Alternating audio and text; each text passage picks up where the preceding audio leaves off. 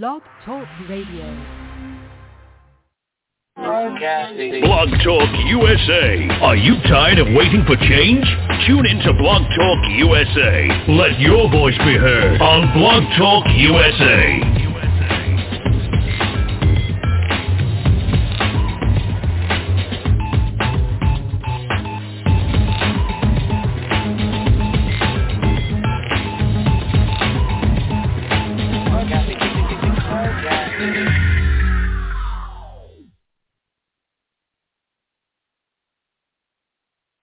This is the National Health Alert from the 24-7 Diabetic Health Hotline. If you, a family member, or a loved one has diabetes, listen closely. Now, regardless of your age, if you have insurance, you may qualify to receive diabetic testing supplies with little to no out-of-pocket cost.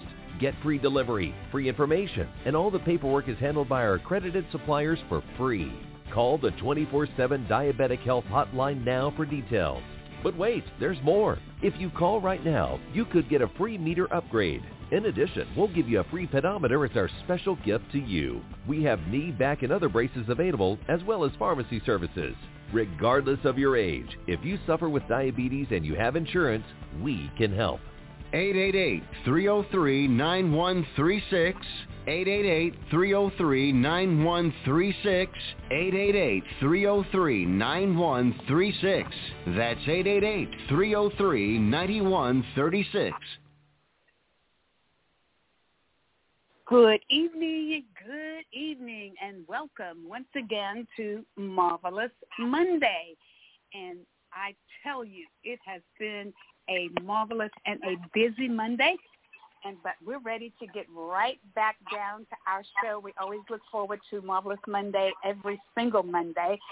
And we have so many things that we want to bring forward uh, tonight. But before we get going, let's see if all of our members are on with us right now. And let me see, uh, there is a little bit of a glitch that we're working to clear up, uh, so says our engineer, Miss Rihanna. But uh, we're going to ask everybody that is on, make sure you keep your phones muted until it's time for you to speak up and talk. But let's get started first to find out if all of our team members are on. And I'm not sure. I'm going to start with uh, Mr. Arthur. Mr. Arthur, are you on yet? How about uh, Dr. Hagney? Dr. Hagney, are you on yet? How about Pastor Cooper? Pastor Cooper, are you on yet? Okay, so our team members are a little sluggish in getting here. Uh, they jump from one event to the next event like I do. I just ended one at 7.30 uh, because hopefully we have some of our amazing uh, grant writers that may be listening in on us tonight uh, that uh, they may come on and have a word to say. Um, uh, Dr. Carolyn and uh, Miss Ebby and Miss Pauline. Miss Pauline is actually retired uh, a U.S. Army officer, and of course, none other than Miss Jessie. So these are brilliant women who are working to help us write this grant to do an outreach all out there in the rural part of East Texas. Uh, there are so many people that don't really know and understand uh, the importance of us trying to save lives. And we're going to talk a lot about that tonight. We're going to talk about uh, our students going back to school and, and how they're going back to school. As everybody knows, we're right here in the great state of Texas, uh, uh, headquartered out of uh, Houston, Texas, for Blog Talk USA Radio. And uh, so we're going to talk a little bit about what is going on in Texas, what is going on in America. Uh, we know that the uh, Afghanistan war is coming to an end, so there's so much uh, to talk about, and we know that uh, some of the allies, uh, and, and we would not have been able to function well when this war kicked off, uh, Operation Iraqi Freedom, Operation Enduring Freedom, uh, where we had allies uh, that lived in Afghanistan and that helped us to translate and make sure that we understood and knew exactly the territory uh, that was there and the Taliban and all of those people who were actually bringing harm to America as well as innocent uh, citizens that lived in the uh, Middle East. So Ms. Rihanna will be coming on a little bit later on, but let's find out if our special guest for the evening is on with us right now. And I do hear a lot of background noise. I'm not sure if that's the little glitch that we are hearing.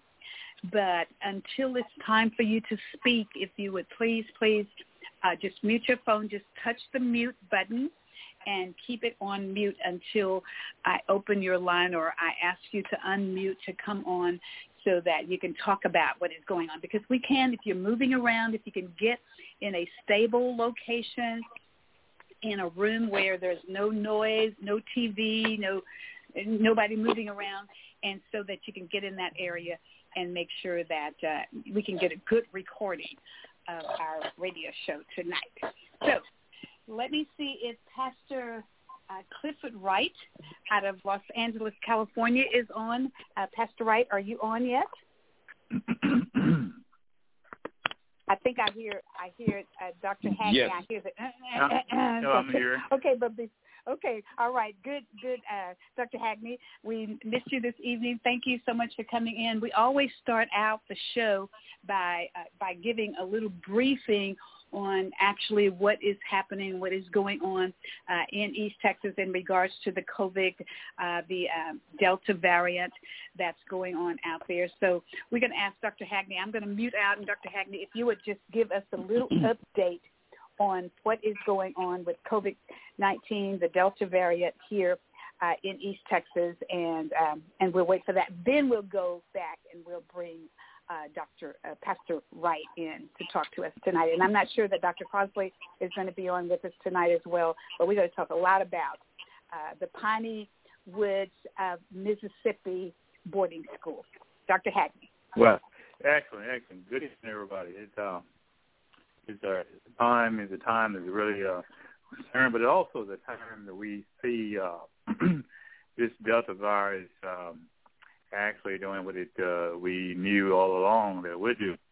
Uh, so what's happening here, we had a meeting earlier, a discussion earlier, what's occurring here in East Texas. Um, is that the virus is uh, really raging, is is ex- is been expanding, exposing, and everything. And there's a discussion about the availability from the hospital beds and affected, you know, I think for a couple of elementary schools in East Texas that are that are closed. Uh, but um, you know, um, and also the percentages that are in the hospitals are the unvaccinated. So we're in the middle of a, a war between vaccinated and unvaccinated. And as everybody understands in the moment, as we talked for a long time, how this virus survives, how this virus uh, mutates, um, mainly through individuals who are unvaccinated. And uh, given this, this virus is able to develop a new variant, the Delta variant, which is more aggressive, uh, and of course, uh, it's more deadly. And we're seeing increased number of uh, uh, the youth being affected, or the, is a grave concern when considered the time and uh, getting ready to go back into school, and also the exposure to virus and take all that time.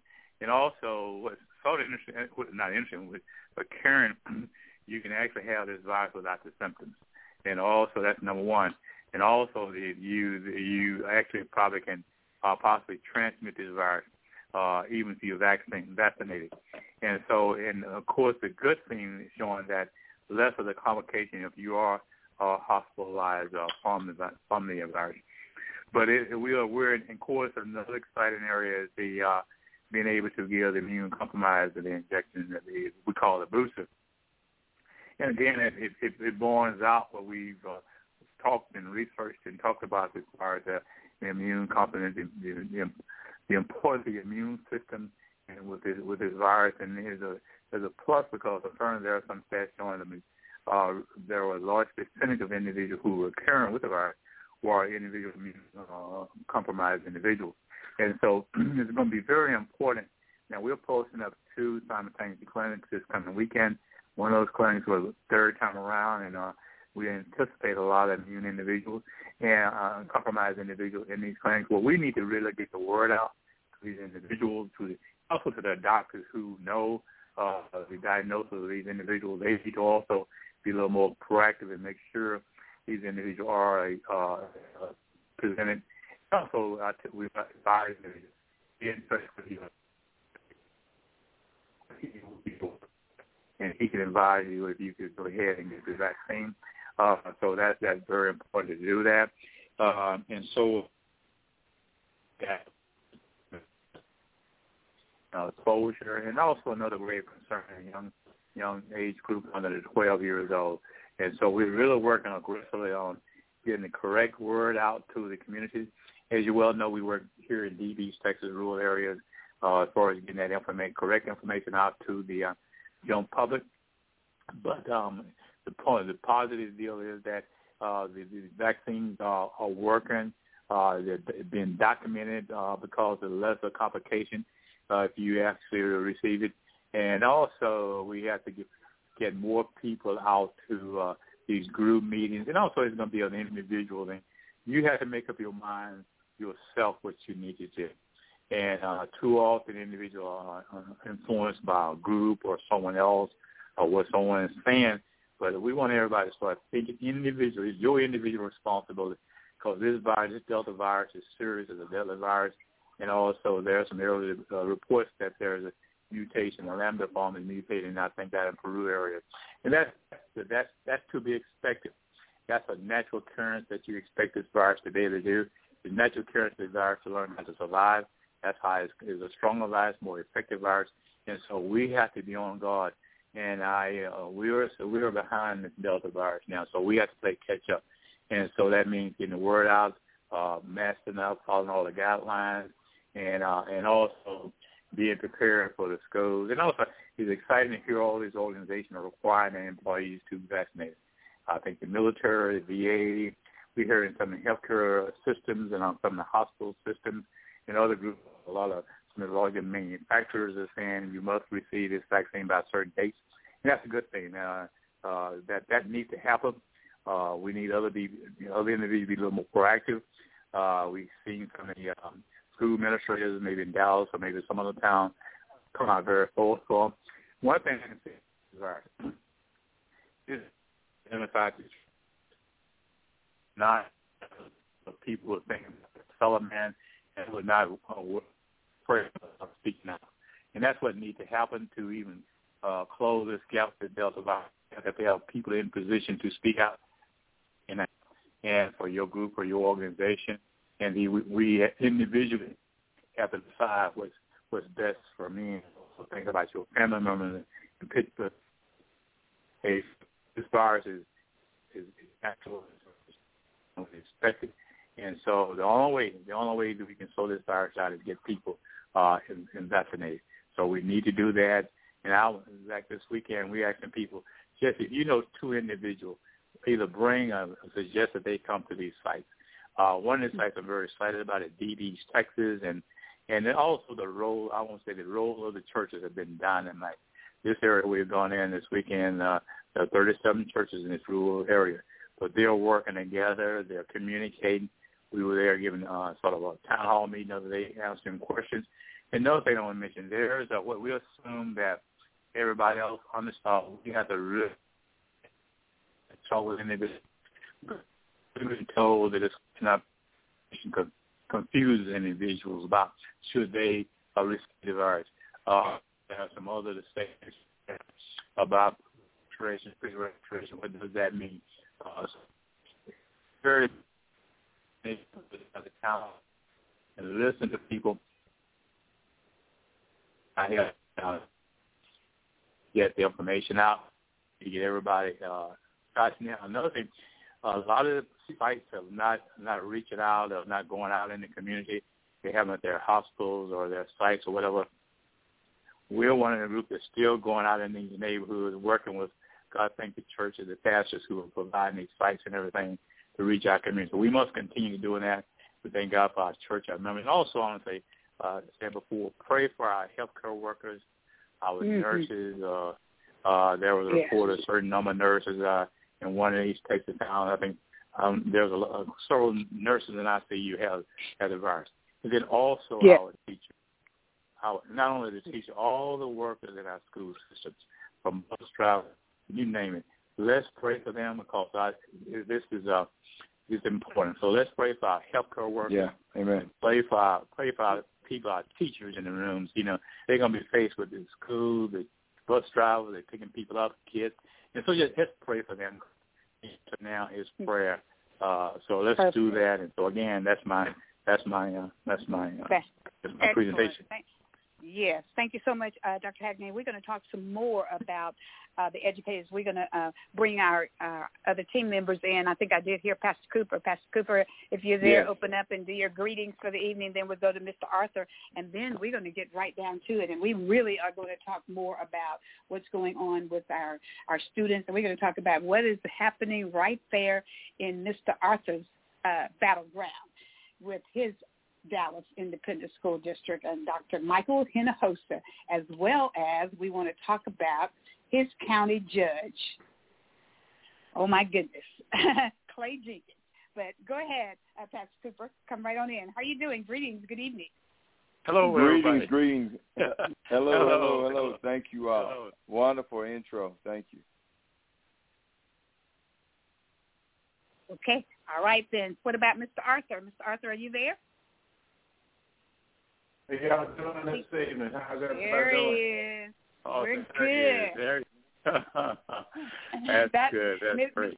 Mr. Arthur is the second man of the hour. The first man of the hour is going to be Pastor uh, Cliff Wright from uh, Piney Woods uh, Boarding School of Mississippi, and we're going to have this. He's going to be on as our special guest. I don't know if he's come in yet. I think he has. Uh, let me just Yes, find out. I'm, I'm Uh, here. Yes, Oh. wonderful. Greetings uh, all the way Praise God. from uh, the sunny side of Los Angeles, California, somewhere out there. Greetings and good.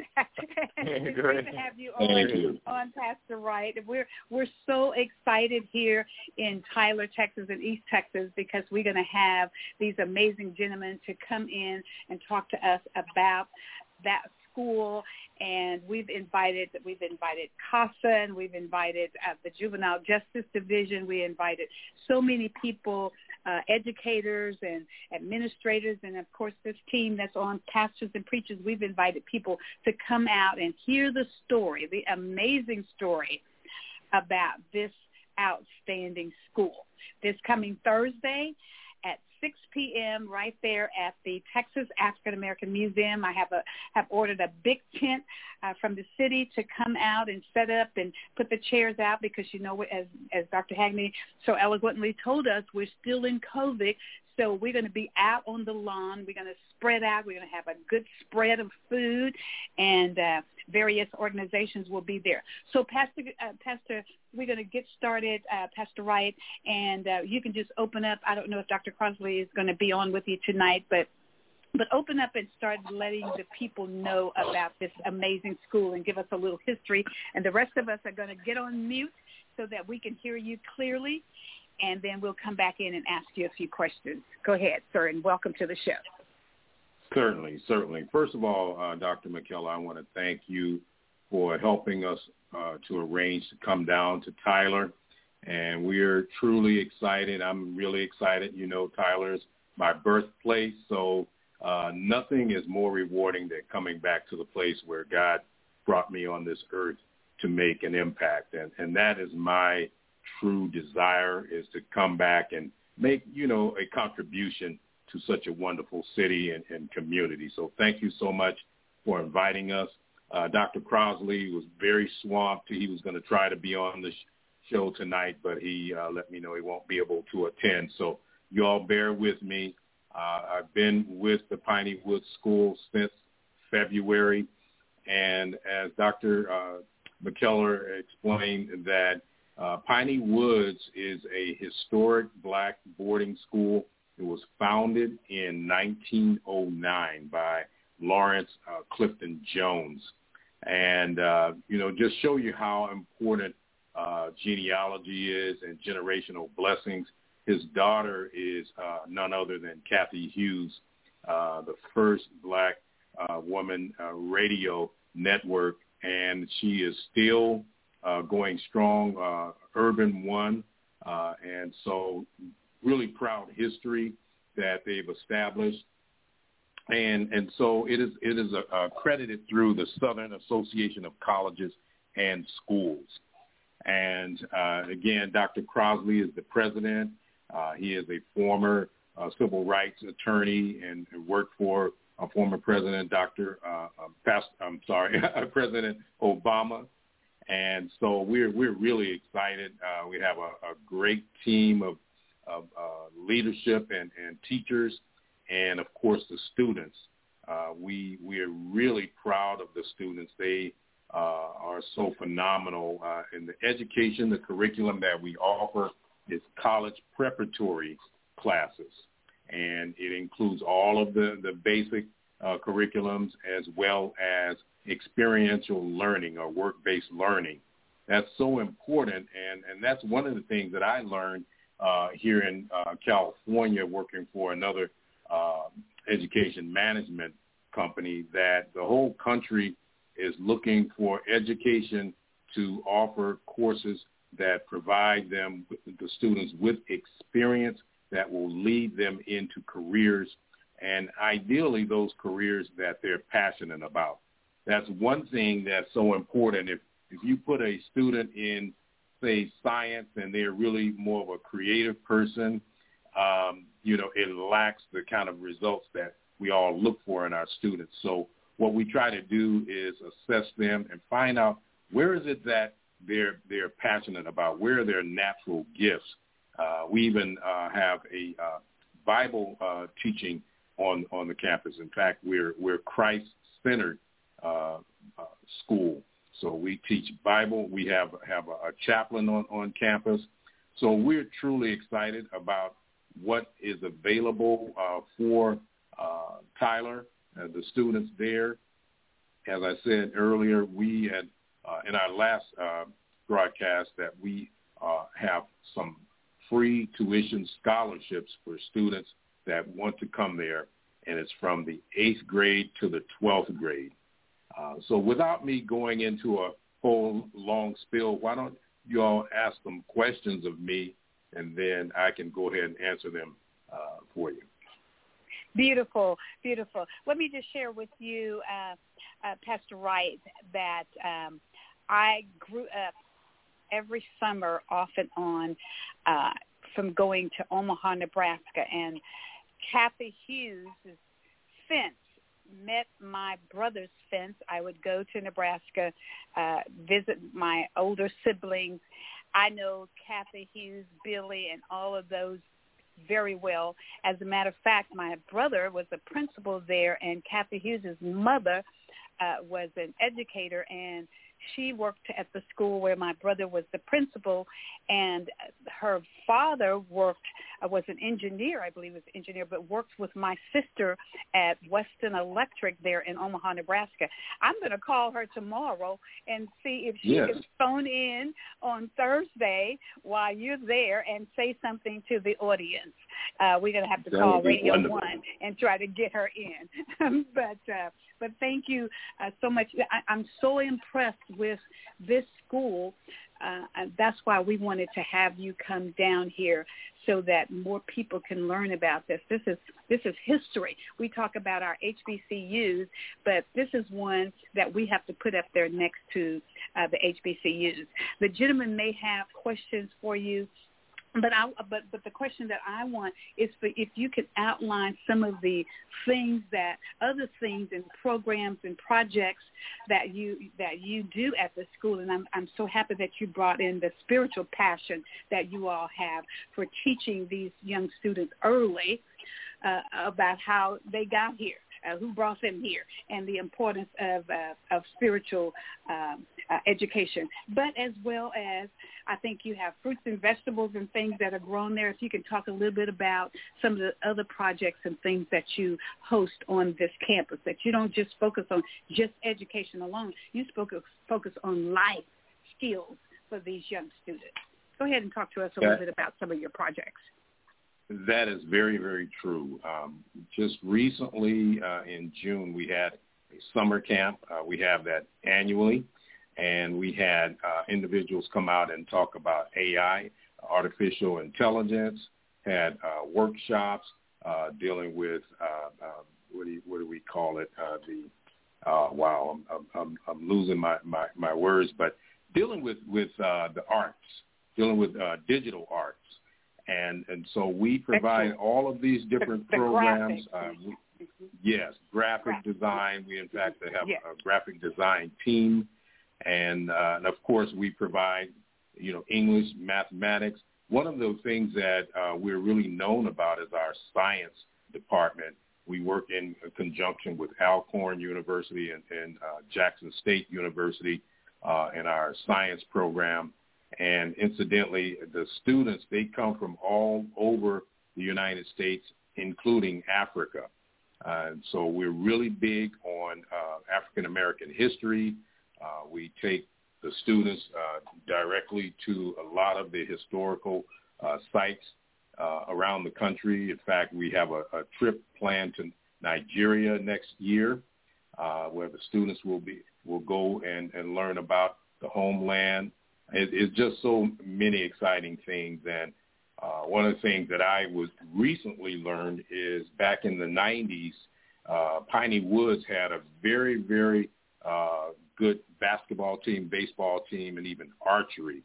And so we just hired a, a, a new uh, sports director, and uh, awesome. uh, they're getting very serious about uh, attracting, you know, athletes again. And, and, and so this, this sports director is a former uh, professional basketball player as well as, as coach, college coach. So we're trying to, you know, compete with all of the, the other schools and provide, um, I would say, top level education and programs so that the students feel like they are getting, and the parents, of course, understand that they're getting the best that's available. And in fact, um, since we are a college preparatory school, uh, 98% of the seniors get scholarships to HBCUs and a lot of the respected colleges around the country. And in fact, our, our uh, students this year, their seniors this year, 100% of those students received full paid scholarships, full ride scholarships, and received offers from many colleges, not just one. Um, wow. Health. Yeah. That's awesome. That is, that is amazing. Well, I, I tell you what, I, I, th- this is history, and it's history that's already been made. I want you to talk a little bit about the founder uh, Dr. Laurence Clifton Jones. He actually shares part of your home, your name. Share with yes. the audience uh, a little bit about him and his struggles and how he worked to find back in the 18, late 1800s, how he was able to start this school. Give us a little bit of history on that, please. Yes, yes. Well, Laurence Clifton Jones, and like you said, I, I'm so proud that uh, part of my name is included. And my first cousin, Lawrence Jones, who was also born in Tyler. Unfortunately, he passed away. It's it's really uh, unique that Laurence Clifton Jones. So both of our names are included. And before my cousin passed away, if, I, if you don't mind me diver- diverting, go, uh, go right we talked about coming back down to Tyler and trying to rebuild, especially the cut there. And uh, when he passed away, it just really hurt me. But I just believe God directed me to the Piney Woods School to continue the, the vision that he and I had about coming back down there and trying to, you know, make a contribution to our, our birthplace. But yes, uh, Laurence Clifton Jones, um, he was moved, and, and I believe, again, he was uh, raised in Omaha, Nebraska, and the Lord moved on his heart to start the school down in, in Piney Woods and he came down there with a dollar and 65 cents in his pocket and taught uh, farming and to teach the residents reading. He, he figured that if he can teach them to read and teach them to be better farmers, that everything would kind of grow from there, which it did here, you know, 112 years later. And of course, he received a lot of resistance from the community, not only those who did not look like him, but also those who looked like him because they, you know, it was very unique. You know, when God gives you a vision, when you step out, everyone doesn't understand. You know, Dr. Martin Luther King, they didn't understand him at first, but look at what he's done for, for this world. And so uh, uh, Laurence Clifton Jones had that kind of visionary mindset. And to start the school the way that he did, and and to grow it the way that he did, and then they attracted other individuals who are top-notch individuals, and most of all, who had passion that he had to to help these these students become all that they could be, and uh, and it is now uh, in the history books, uh, the Yeah. uh, National Mississippi Historical Society. Uh, we're included in, in that that book, and so uh, with that being said, he just did a phenomenal job. And there's a, a little a book about him called The Little Professor of Piney Woods by Right. Beth Day. And if Right. you ever want to get a copy of that, um, Yeah. it really tell the story. Absolutely. Well, you know something, uh, uh, Pastor Wright. I, when when I read the history of uh, Dr. Jones, I immediately thought about um, uh, Congressman, the late Congressman John Lewis, because as you mentioned, he Dr. Jones ran into a lot of uh, kickback when he wanted to start that school, and there was angry mobs that really wanted to get rid of him, and they said that he was stirring up trouble. That he was stirring up good Yes. trouble, wasn't he? And that's how it. That's right. About uh, yeah, um, the late Congressman John, uh, John Wright, uh, John uh, Lewis. He stirred up good trouble, and so did uh, Dr. Jones. And so it, it it takes me to today. There's no reason why we don't uh, step up, step out, and make so many things happen in our community. Because look what he did under the adversities that he had, and we don't quite have those adversities today, and we do less with more and he did more with less. A dollar and sixty-five cents in his pocket. That may have been, I don't know what that meant during that 1800s, how much that really meant in comparison to what we have in our pockets today. But it sounds like next to nothing, right? And so obviously we know he had a lot of financial issues trying to make this school start, but he kept on until he succeeded. The other thing that I want you to share with us, uh, Pastor Wright, is about uh, Dr.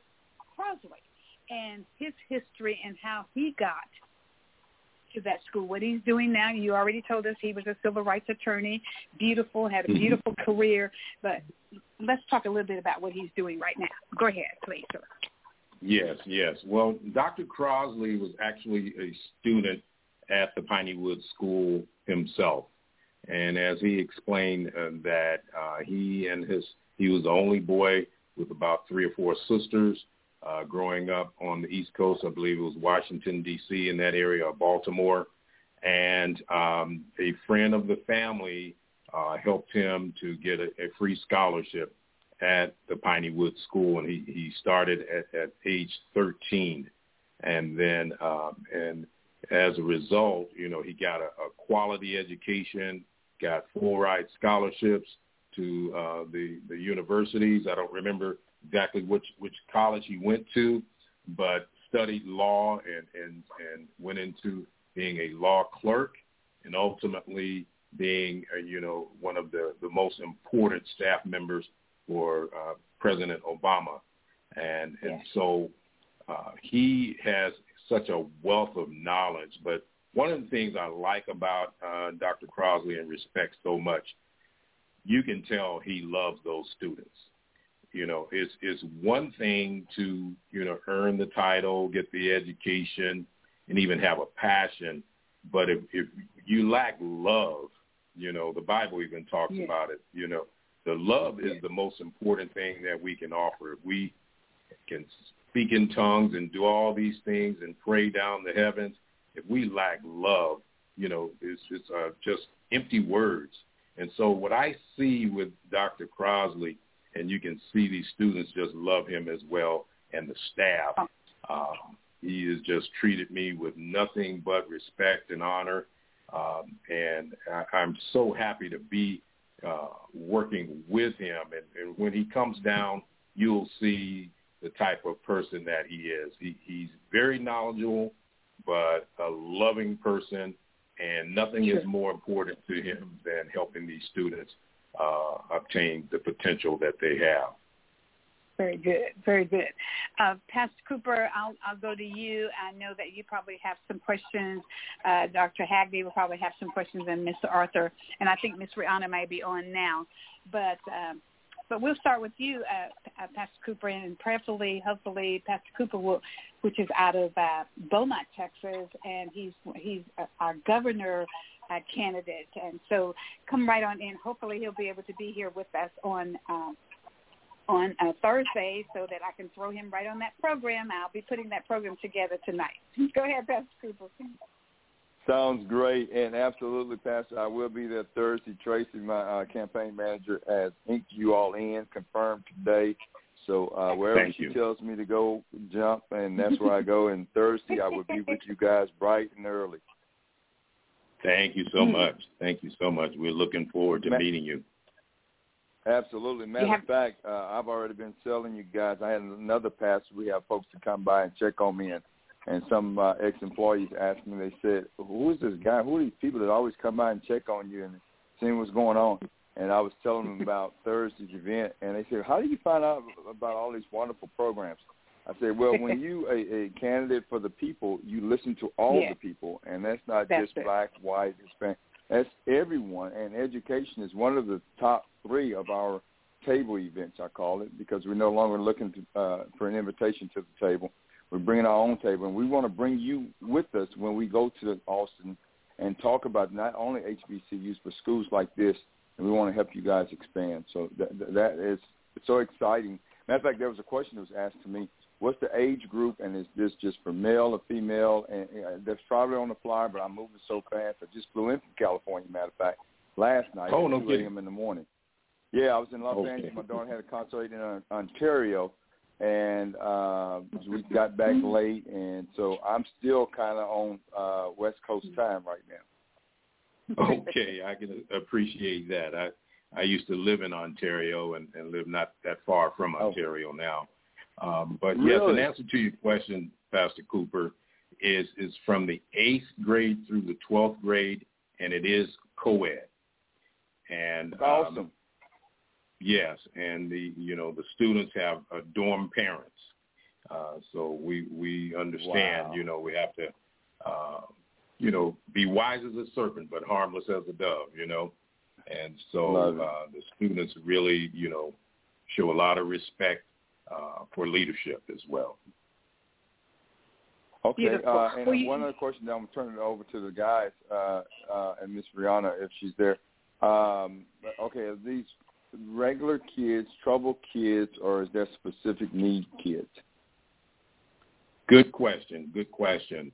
Um, the average um, grade point average of, of the students are 2.5. However, they Okay. make exceptions, so it's it's it's not a traditional school for necessarily uh, troubled uh, students. However, we understand that you know the potential of every student, so it's on a case by case basis. Uh, the students and the parents can apply, and then they ha- we have a team, of course, that decides which ones actually they they offer the free scholarships. But I will tell you this is one of the things that we are really pursuing. Dr. Crossley asked me to pursue is our organizations that help uh, homeless uh, families, help homeless Yes. students Wow. uh, from the foster care system, uh, because Yes. these students have potential, you know, and they and they, you know, many of them are just, you know, products of their current environment, and so uh, we have two students who are brothers who whose parents passed away and was being raised by their grandmother, and both of them are are leading students at at the school. So uh, we don't turn anyone away just because of you know some negative thing on their on their history, uh, and we work with them.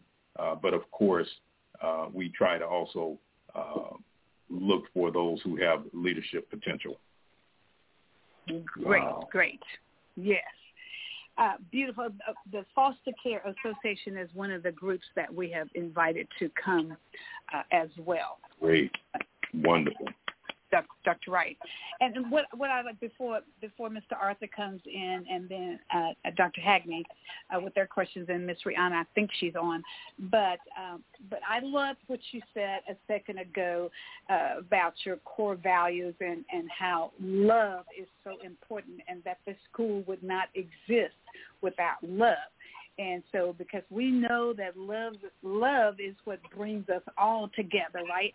I mean, we have right. we have an affinity for each one of us who are connected to this radio network. And it's the love that brings us together that wants us to come every Monday night and push out information out to our community across uh, the nation, wherever uh, people are listening, uh, to make sure that they know what's going on. So I appreciate the fact that you talked about uh, one of your core values is love. Uh, go ahead, Mr. Arthur. Uh, uh, uh, we. Yeah, a lot of a lot of change. Uh, in America, uh, the archaeology. But uh, student aiding these of big and and and and make sure we are I'll do that. I, I'm um, not sure you came this, through very clearly. Were you able to understand what he said, uh, Pastor? No, Brian? unfortunately not. No, I, I yeah, wasn't. you, you're not coming in real clear tonight, uh, Mr. Arthur. If we can try that one more time. Okay. Right. Let try one. Now. If you can get into one little spot, one little, one of your better areas. yeah. Go yeah. ahead. You, you hear me? You hear me well, you're still going. You're still going in and out. You hear me? uh, you might have to put the phone up to your mouth. Okay. Yeah. Take it off of take it off of uh, speaker and put it up to your ear. I'm, okay. Okay. Can you hear me now? That's That- a whole that's lot pretty better. Yes. Go ahead. Yeah. First. Can you hear me? Yeah. Um, it's a lot of things going on, you know, out of defense. I do going through this there, uh, um, and so, uh, on patient and, uh, um, bit, uh, just, just, just, Yes, unfortunately, Mr. Arthur is still coming Yeah. in. Uh, Exactly. yeah, I understand what Let, you're let, saying. let's go to Well, well, Mr. well, Arthur. If you could, Ah, yes, yeah, yeah, yeah, got that. yeah, maybe you yeah, could I step call from other outside. phone. I use my Yes, yeah. Use Uh, that new uh, phone that you I'm- went and my bought. phone. Redial that Okay. in. All right. And, and we'll Okay. go to you. Uh, we go to you, Dr. Uh, Hagney, and if you have some questions for Pastor Wright. Very good. Excellent. Excellent. I'm I'm sorry. But the first one, you know, uh, where are the stats? Um, and of course, I have to deal with the Delta virus here. Uh, the stats of the state of Mississippi are really not good. My question is, how are you handling that on your campus uh, in relationship uh, what's going on throughout the state? Uh, that'd be very interesting to know. But also, I want to how impressed I am with your overall program because you're collecting, you're connecting all the dots. You mentioned earlier about the food desert. Uh, need I, I personally I don't believe in food deserts, but I'm impressed with you're talking about doing there for us food research. Another component is your international component. So down through our history and our years, where we have lost, we have lost that linkage. Uh, we have it there, but we need to continue to develop our international linkage. So it's exciting to hear you saying you're taking your students on a trip internationally. And also my heart HBCUs. I'm very familiar with Alcorn and also Jackson State, particularly Jackson State Research Program, and what Alcorn is doing as in the area of agriculture. So that relationship, that connection is is is, is, a very important. But the other area I have a concern being healthcare background, where we are dealing with healthcare in these United States. We, and when you look at the communities of color, we don't have enough healthcare professionals. Uh, what are your plans? I know that you, there's Meharry and, and, and other schools. What, um, how many, how can we track? How can we get some of your students interested in? I know it's long term, to start early towards healthcare, start some of these healthcare careers because you know, one of the ways we're going to change or impact the diversity in our healthcare system, we have to uh, generate and develop more healthcare individuals of color. And I also experienced that sort of here in the education area. In East Texas, we don't have a lot of uh, uh, uh, teachers in education. So along those, and so long term in the future, I'm so excited that your foundation, your program, is developing people that we need, in, whether it be in education, whether it be in healthcare, mm-hmm. and also there was another stat I heard the other day about black uh, student uh, uh, employment. There was discussion mm-hmm. about the economy, what the economy is doing, and all that percentages and everything. But there was a report by the Brookings Institute filling out the uh, unemployment in black teenagers. I don't know if you've seen that report. And that number is really disheartening when you think overall. So uh, that's why I'm so excited about your program that can specifically train individuals for those areas. For example, you think about the economic package everybody's talking about. What are the what are the jobs in there? What are the qualifications for those jobs in there? I have a feeling them are going to be technology based.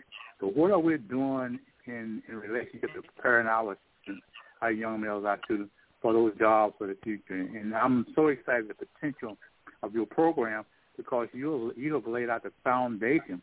Because it reminds me of the old uh, our Black History education, the education component, the church component, the family component was all there. That's why we had successful students into HBCUs long time ago in graduation. So I'm I'm so excited that I can see through your program we can get back to what we used to do a long time ago related to education. So I that's that's that's all I to say. But any any comments along those areas, I really appreciate them.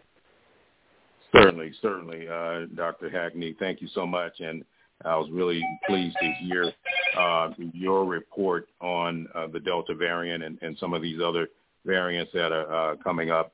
Uh, well, one of the things that uh, was just instituted is is that all of the employees of the school have to um, test negative in order for them to come back to work um, and including myself. And, and thank God I did test uh, negative. And uh, also, they will uh, offer those those tests on a weekly basis, and we can actually vaccinate uh, employees and students on the campus. And uh, one of the things that if he, Dr. Crossley was on tonight, he would express the importance of the way the college or the school is situated. We're on 2,000 acres and the students live on the campus, and so it's actually very protective. Uh, so the students are not as exposed to uh, the other other variants and, and coronavirus as much as students who live at home because they're they're away from their parents. You know, for the majority of the time, they are working on some new models where the students are able to go go uh, visit their parents on the weekend, but essentially it's it's it's an environment, a very very safe environment, and uh, Dr. Crosby is really really excited about that. And uh, but in answer to your question regarding curriculums and and job opportunities, one of my responsibilities is to bring in corporations to uh, offer internships and entry level positions uh, doing workshops, what we call advisory meetings. Uh, on my previous uh, position, that was my primary responsibility is to bring in corporations to do advisory meetings where they would come in and speak to students about various careers and how they got started, what they look for in hiring uh, the students and giving them some direction in terms of uh, going on to college, some of the, the um, primary courses that they need to take if they want to go into IT, if they want to go into engineering, if they want to go into hospitality. And uh, one of the other things is that we are able to identify careers that are actually lacking uh, uh, employees. Uh, one of those are, are data analytics. That is a that is a career field that is is hurting for talent. In fact, they believe that they will never be able to hire enough people in data analytics as well as um, uh, cybersecurity, you know, all of the things that uh, we're dealing with in this country and in the world, uh, hacking and all of that, they need talent in those areas, coding uh, in those areas, and and also as you mentioned uh, in uh, healthcare, uh, huge huge opportunity there uh, for uh, nursing and in all of those areas. We're looking at um, developing some relationships, some uh, collaborative efforts with some other organizations that will strengthen us in those areas, in, including uh, CTE programs. So there are a lot of employers that they don't necessarily have to have a college degree. They can have a community college education or certification. So we're we're well rounded because we understand some students they're not looking to go and get you know their masters or their bachelors or PhDs, but some they have a talent uh, that they they like to work with their hands and and they can get certifications in, areas such as uh, construction is another area where they're hurting for talent, plumbing, heating and air, um, and automotive technology. We actually have a automotive uh, uh, repair shop on the campus, and we are working with some individuals that's going to help us to beef that area up so we can turn out more students in that area uh, because the the automobile dealers around the country, uh, especially here in California, I don't know how it's been in, in, in Texas, but they were fighting over talent, uh, autom- automotive uh, technicians.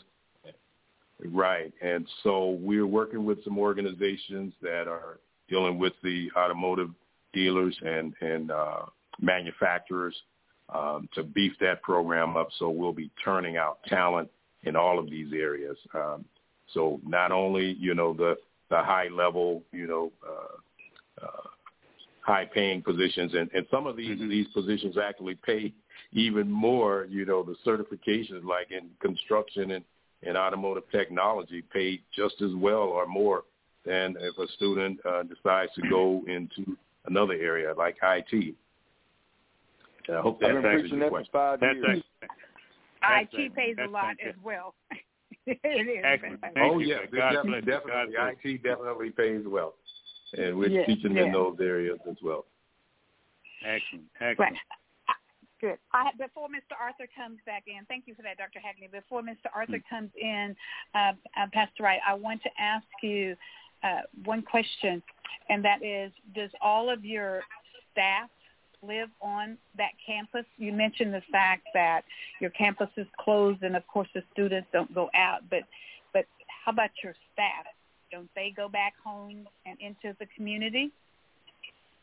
Uh, yes, they do. Yes, they do, and that's why we're uh, testing on a weekly basis to make sure you know that our, our students are are protected as well as the rest Do of you- the staff.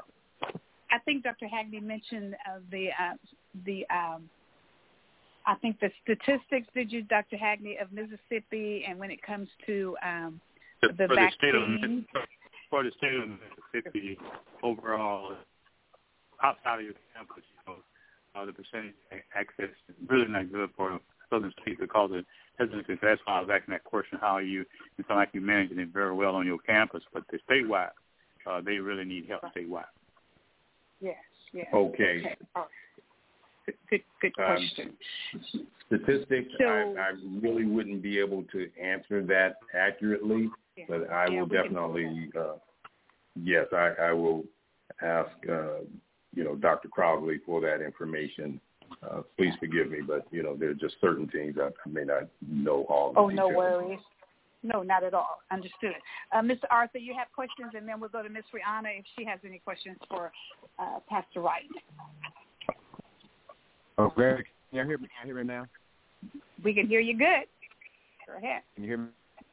Yes, sir. Uh, uh, uh, he he get about uh, you know the- about they they the biblical principles and uh, and Eric Spears down behind and uh work with your sister uh then uh how do you uh, spirituality, and, and what y'all, you know, what teach them about that. I, okay, you know, I, I, thought we I could heard hear, Did you hear some of it, uh, Pastor Wright? I heard some of it, and if I could uh, make it out, were you asking about uh, companies that are hiring uh, individuals? Did I understand that correctly? No. Correctly. I'm and teaching them spirituality because here. What's that teaching them about it? Okay. Uh, unfortunately, I, I still can't really yeah, hear you. Yeah, still not coming through real clear, Mr. Arthur. If you if you can text it to Miss Rihanna, just text it in our chat and see Okay. if, uh, if we can't work on that. And uh, and then Okay. Miss Rihanna, if you'd like to come in, I am so sorry. Mr. Arthur always has some amazing information and amazing questions tonight, and I'm Yeah. we normally it's not as bad as it is tonight, but we're he's not coming in real clearly, and so we we have to find the right space in his location uh, to come through real clearly. But Miss Rihanna, if you're there and you have some uh, questions of, of Pastor Cooper, excuse me, uh, Pastor is always on online because he's always here. But uh, Pastor White, I'm sorry, uh, we have about we'll we have about five or six minutes for, for keeping you on, and uh, you're welcome to stay as long as you want. We just was going to switch and and talk about some other things that's going on in our country. But Miss Rihanna, if you're there and you have some questions, Mhm. of, uh, uh, yes, go right ahead, Pastor Miss Rihanna. Welcome back, Pastor, and it's good to talk to you again. And Thank you very I much. have absolutely. I have never asked this question, and it just popped into my head, and I can't believe I've never asked you this one. Um, what kinds of, if any, uh, political activities do the kids get involved in? Do they have? Do you have like mock um, government or uh, debate or anything like that that the kids are involved in? Yes, we do actually have a, a government um, and economics uh, curriculum, and in fact, we have a, um, a feeder school in Washington D.C. for uh, that uh, majors in public service. Uh, all of the Awesome. actual activities that they do on a daily basis, um, but we also have an entrepreneurial program, which I, I didn't mention. Uh, but yes, uh, we do have a government curriculum and preparing these students for going out and be public servants. And, and again, at uh, a school in in uh, Washington D.C. and forgive me, I can't remember the name of the school, but they that's primarily the type of school they are is is developing students to become public servants. So it's a high priority in that area. Yes. Excellent. That's very good. That Not was a good surprising. Miss Rihanna. Not that outstanding, outstanding.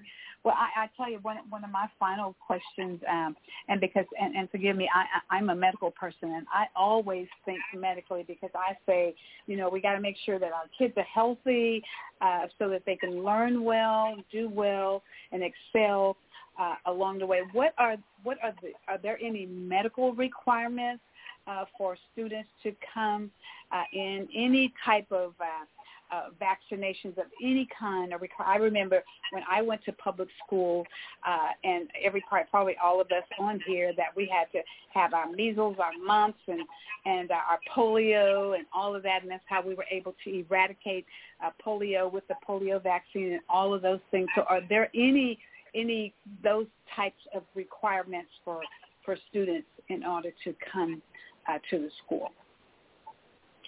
I'm going to step out on a ledge and, and say yes. Uh, what they, they may be, I don't know all the details, but we do have a medical clinic on staff. And in fact, we are Excellent, excellent. looking to add uh, own dentistry on, on staff. I'm, I'm talking to some uh, national uh, dentist organizations to help beef that area up. So we're, we're definitely looking to improve and build on that area, but we, we have a nursing staff, uh, a medical staff on campus. Excellent. That's great. Reverend Arthur of course. uh, sent in his question, and and it's quite it's great. And I call him Rev, Reverend Arthur now because it's it's a spiritual question. It says, "What are the students being taught about their spirituality in the context of today's changing world? How are they empowered through your teaching?" That's excellent. Okay, okay, excellent question. Uh, well, we're, we're teaching them, you know, Christian education. We're, we're teaching them from the Bible. Uh, that's the most important thing. We have um, uh, Bible one and Bible two, and uh, Oh, wow. every every Sunday we we have uh, a worship service on campus, and uh, Oh. and there's a, a chaplain, a full time chaplain that's on staff as well. So if they they need spiritual or pastoral counsel, counseling or anything or prayer, uh, it's available. And uh, you know, of course, uh, me being a minister as well, that's that's very exciting to me. And uh, so it's it's a Christ centered school. You know, it, Christ comes Wow. first. And uh, in fact, uh, one of the things I failed to mention is, is that we teach. Our mission is to teach the head, the the heart, and the hands. So we can get it in the students' heads. It's going to get to their hearts, and then it's going to get into their hands so that they can go out and change the world. And that's that's really the premise of what we're we're doing. It's a freedom school, not like you know back in you know hundreds of years ago, but it's it's now preparing uh, them to go out into the marketplace with Christ in their hearts and to, to be a witness, be a light.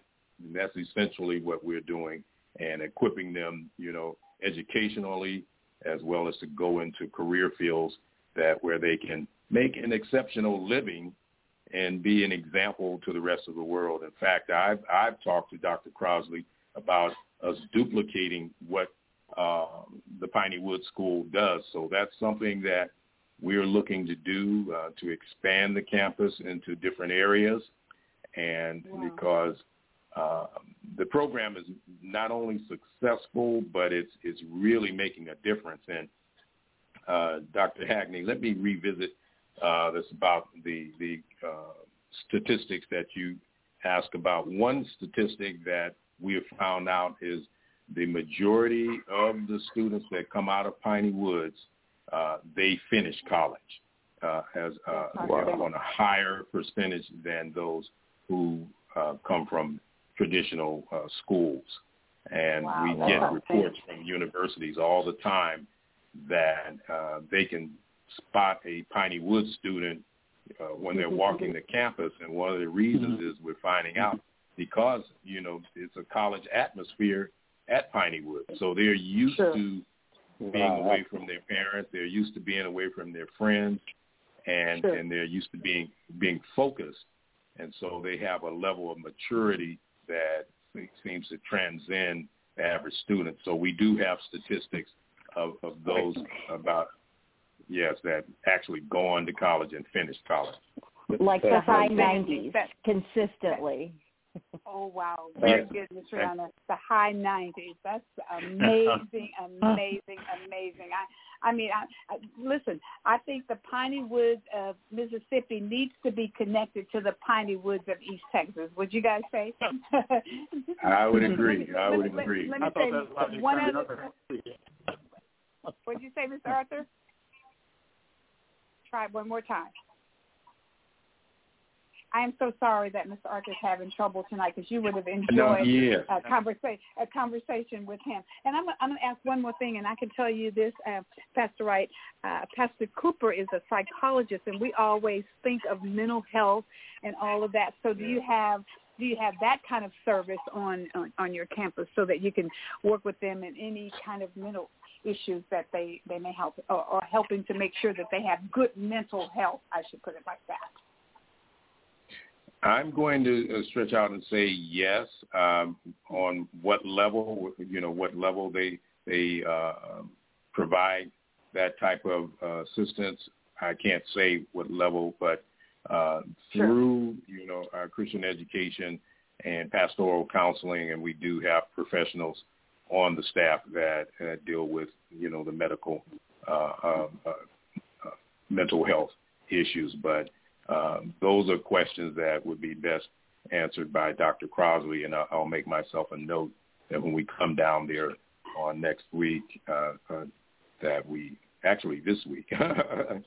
Yes, this week I was about Oh, to say we not addressed next week. those now. questions? This yes, this Thursday, and we'll, we we will open it up to questions from the audience uh, there. So so you'll get all kinds of questions. So, but yes, by all means, you can make a make a note of that. We're so excited to have you on. We want to we want you to continue to stay on with us on our second hour, but we do want to talk about some things that are going on uh, in America, in our country, and overseas. And, you, you may not know this, uh, Pastor Wright, but uh, Mr. Arthur and Dr. Hagney are, are their prior military, and of course I'm prior military as well. And so, uh, so we, we we have a lot to say about uh, what is going on in our nation.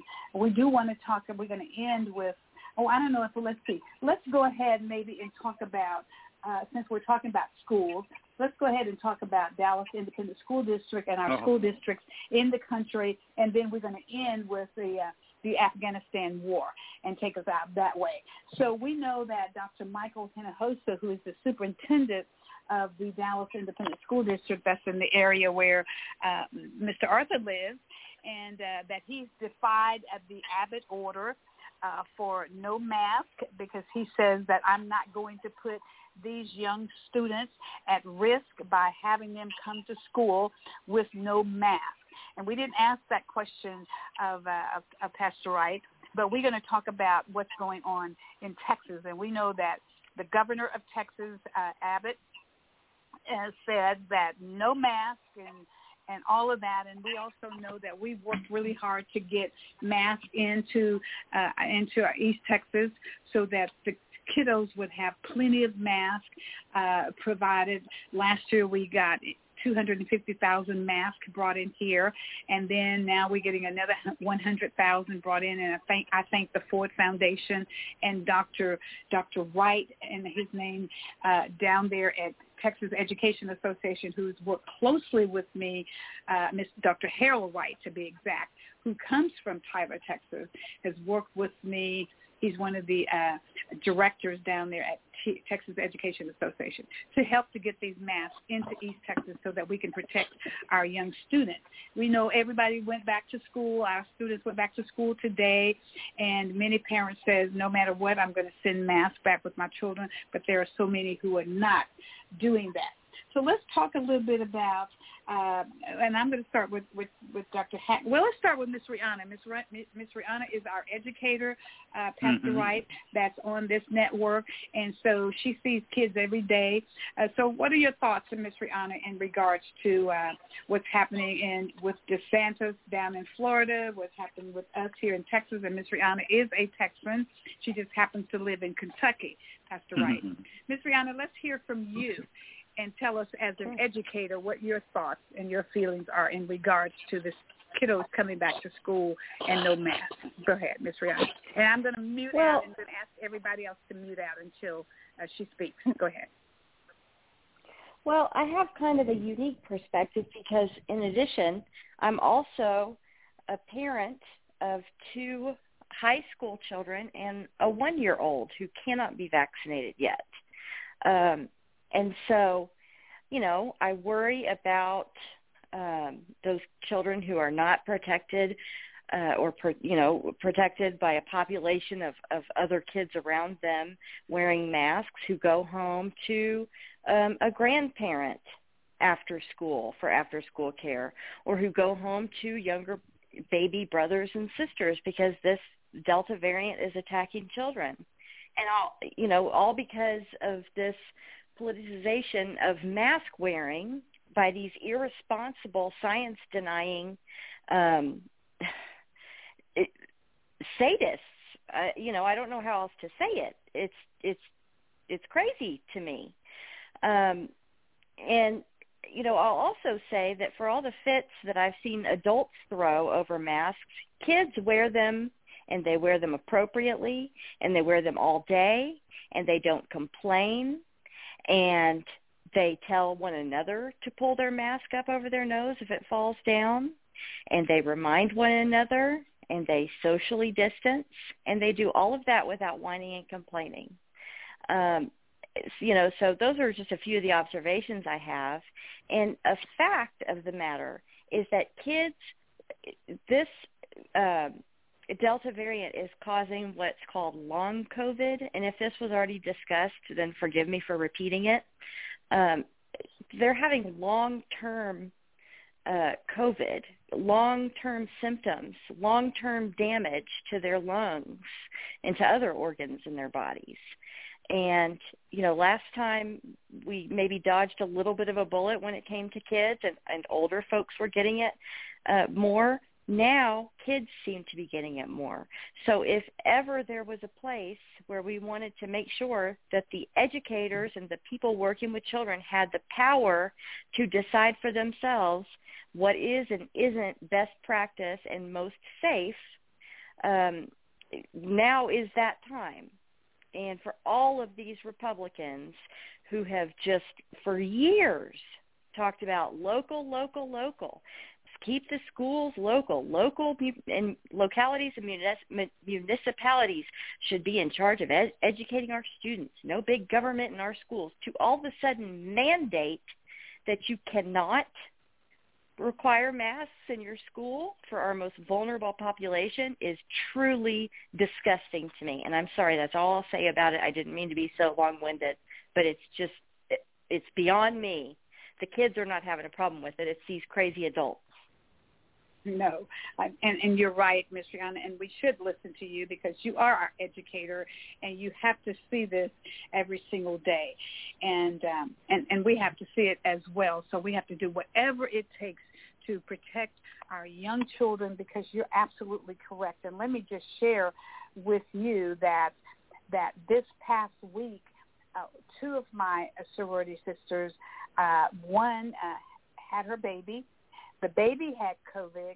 The husband has COVID, and she has COVID. Mm. She passed it through to the baby, and the baby was mm. born. And then the other sorority sister, uh, she got COVID. Her husband got COVID, and now the two-year-old and the four-year-old has COVID. And so you're absolutely correct. We oh are seeing we are seeing this happen to young, young, young, young children, and so that's why we have to be very, very careful to make sure that uh, that these kiddos are protected. And so uh, Mr. Arthur said, yay. And then he says the governor's order does not affect Dallas ISD because we are an independent school district. And you're right, and so are we here in Tyler, oh, Texas, right. a Tyler Independent School District, but we're complying with that order. And he says there's a separate lawsuit, and he's right, that the parents are involved in.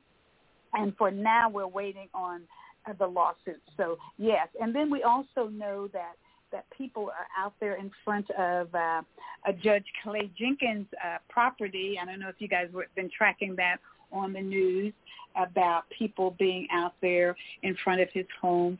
And, and I don't know if it's a yay or nay. And Mr. Arthur, you can text us and let us know if it's a yay or nay. I just happened to uh, flip on the TV when we came in a little while ago after working on a grant to educate people in the rural communities.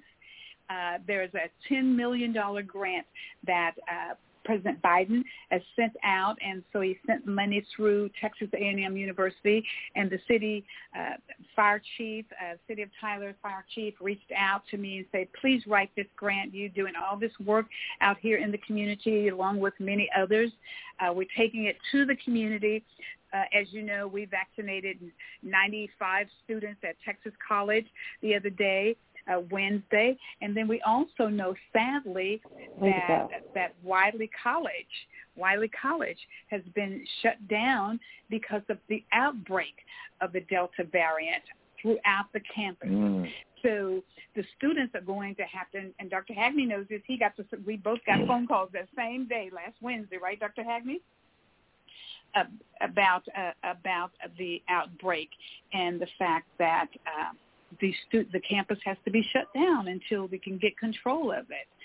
And uh, and many students are, are know that they will not be able to go back on the college campus. They're going to have to take online courses uh, because the college campuses or some of them are requiring that the students get vaccinated. Dr. Hagney, any question, any comments from you? I don't know if we lost. Unmute, Dr. Hagney. Oh. And uh, yes, now we can hear you. First of all, Go I ahead. want to congratulate the superintendent there in Dallas. Uh, Yes, sir. One other superintendent maybe in San Antonio. I said earlier, this virus has identified true leaders. And don't-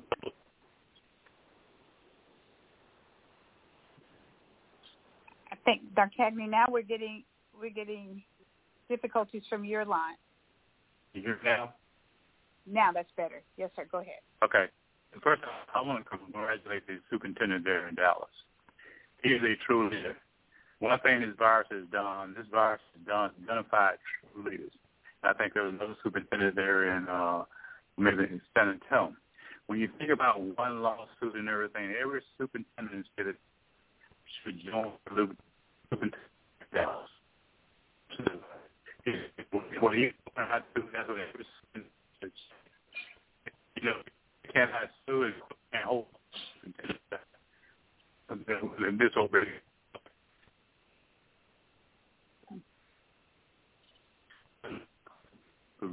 done what Ms. Brown just said. It I heard the statement that said, "Oh, I, I've had the virus and I'm with people done. We right now we don't know how to handle the long term complications even though there are a few beginning to show, Ms. Reynolds mentioned earlier, and also kidney cases show in younger people. The next right. few years is going to be a discussion how you treat, how you manage the complications from the virus. And people need to understand that. And that need to be spoke, uh, spoken how more than we're talking about it now, particularly most by young individuals. You mentioned volatile that happened. And also there are two schools, this is new volatile also shut down. But that indicates that virus in that area, that's that Harrison County area within East Texas, not only affected Wiley College, but affected two other elementary schools within the same uh, area. So this virus Yeah. is serious, and that's why my hat go off to any leaders who say uh, defy the governor because we're having kids. You imagine uh, individuals going to school, going back home with their little kids at home, and grandparents and on school That's buses. right. And that, that that's un, that's just unimaginable to do that. And we're, we're you need a protest in Texas. That's what needs to happen. All these school district uh, superintendents need to line up behind the Dallas school uh, superintendent and join him in that fight. That is that. And what are we going to tell our kids in the next, next few years? What do we do? Right. How are we going to Very- explain to our kids next in the future? We listen to a governor. We didn't do this. Then then, then they're going to be, the government will be paying for those costs. of the. That's it. Yes. And Dr. Dr. Hagney, I'm I'm so glad that you mentioned the fact that that just because you've had COVID before does not mean you cannot get it again. And people Yes. have to understand that and that you can get it again. And the way that we can Yeah. mitigate this dreadful disease is by not by herd immunity via death, but by herd immunity via vaccination. Very Yes. crucial. Yes. Mm-hmm. Very crucial. Right. Very crucial. Yes. Pastor Cooper, any comments from you? Yeah, uh, just for those who's not aware, I, I'm just reading a quick article. It says Dallas Independent School District is forging ahead with its policy requiring masks despite a ruling from uh, all Republican Texas Supreme Court. That's the reason why we have to register to vote and vote because of this. Yes, sir. The justice on Sunday uh, temporarily halted lower court rulings that allowed Dallas and, and, and uh, Bexar County officials to issue mask mandates in defiance of the governor's pandemic orders. But Dallas Independent School Superintendent Michael Hinojosa uh, says the high court's decision only applies to counties. Uh, this is what they were saying earlier about independent school district. It's just a shame, uh, this is his quote, that as we're co- coming back to school, that we're dealing with these kids, uh, uh, these kinds of matters. but I do appreciate the support we've received from the community regarding this whole matter, Hinojosa said. Uh, and if we lose, we lose. But until uh, until we're told we lost, we we're going to keep moving forward. I love it. Love it. The That's fighting for exactly kids. right. Fighting That's kids. pro-life. That is pro-life. And can I also say, I forgot Go to right mention ahead. this about I forgot to mention this about kids. The whole mask thing during this global pandemic seems to be the consensus of all the kids I've seen is that it's just simply common sense. Why can't Yeah. these Republican governors get that through their heads? Why do they not? Why do they not express their pro-life principles? Oh yeah, I forgot. Elections playing Principles is not a thing they have. yeah, Well, elections. Pastor- Uh, Yes. Pla- they're playing to their base, just as uh, their Yeah, right. predecessor in the White House has done. That's what they're doing. They they they, they want they want to secure at 34 percent. It used to be 44 percent, but it's dropping. They don't even realize. I, I I love statistics and numbers. It's dropping. They thought it was 44 percent, and all they need was the swing voters, and they can secure their base. But right now, they're dropping. They don't realize that their uh, grandmothers and grandfathers that are dying right now, and I'm talking to those Republicans Yes. across the state of Texas, and they're asking for common sense law, common sense governing. So uh, they're losing their base. They don't even realize it. Right. Exactly correct. Very Yeah. good. Very good. Uh, Pastor Wright, I don't know if you're still with us. If you have any comments or anything in regards, we're talking about your great state of Texas. That you, I know you were born here, but you didn't really grow up here. you you left here pretty early uh, in life, but I don't know if you have any comments in regards to that, and if you've been tracking what is actually going on in our state. Uh, yes, I have. Yes, I have. Um, you know, it's it's really important, no matter what state you live in, to be cognizant of what's going on in our country. Um, you know, I have five grandchildren, so uh, I am really, you know, um, concerned about their future. And Sure. you know, I I'm just a b- big believer that in praying uh, Psalm 91 uh, blessing, you know, over Man. our speed, you know, because there there are just Mhm. cer- certain things we do not have control over. Uh, but I'm Mhm. so excited to be on this call with you all to hear, uh, you know, the the bright minds that you you brought together, Dr. McKellar, and Okay. and not only that, you know, the pastors and educators. You know, it's it's it's so important that we all work together. You know, Yeah. and it starts with the church. It, it it that's where it starts with. I don't care what no one says. It starts with the church, and then from there branch out into education and government and business. Yeah. And you know, we we come together. If we work together, I believe that God is gonna he's he's gonna create a miracle for us to to beat this thing. And uh, Mhm. so you know, we that's that's my that's my main uh, mission in life is to inspire hope in, in individuals. And our young Right. people, they need uh, they need hope more than ever before. When we were kids, we didn't have to worry about uh, these sort of things. And incidentally, I went to T.J. Austin uh, and also Mamie Griffin uh, elementary Very school. good. before Very good. there. So, uh, well, I, I tell you yeah. what, you you're running you're running down this team's uh, street when you start talking about the church. You're going to always hear Dr. Hagney uh, and and Pastor Cooper and Mr. Arthur and even young Miss Rihanna uh, talking about how things started in the church, especially and particularly in the African American community. That's where we made things happen for our ancestors, our fathers and our grandfathers and mothers.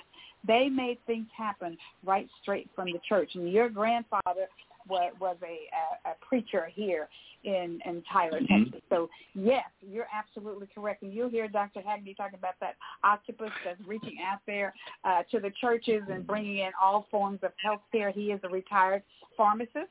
And so uh, we have an amazing team that's on Yes. this uh, the, on this network that that are brilliant, and they keep Yeah, up with yeah. everything that's going on in this country. So thank you. Those are great comments. Any any comments from Okay, any thanks. rest of the team team members? Dr. Hagney, it looks sounds like you may have had something else to say. Oh no, I'm fine. I'm fine. Thank you. Yeah. Okay. Okay. Okay.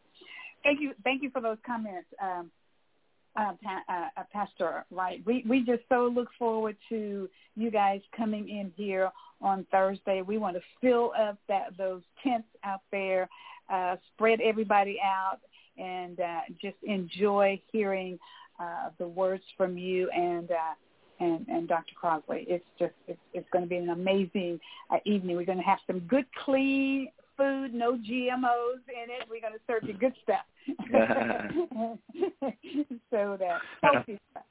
So uh, but anywho, that's uh, that's really great. If we if we have no more comments uh, on um, on our school district and our our um, our issues with the Delta variant, but we just we just encourage people to to actually uh, follow the science, follow the science because uh, they put us some brilliant people out here, and I and I'm I'm just going to before we even move over, we have maybe about five more minutes on this particular topic, but but I want to mention uh, uh, Dr. Nunez Smith.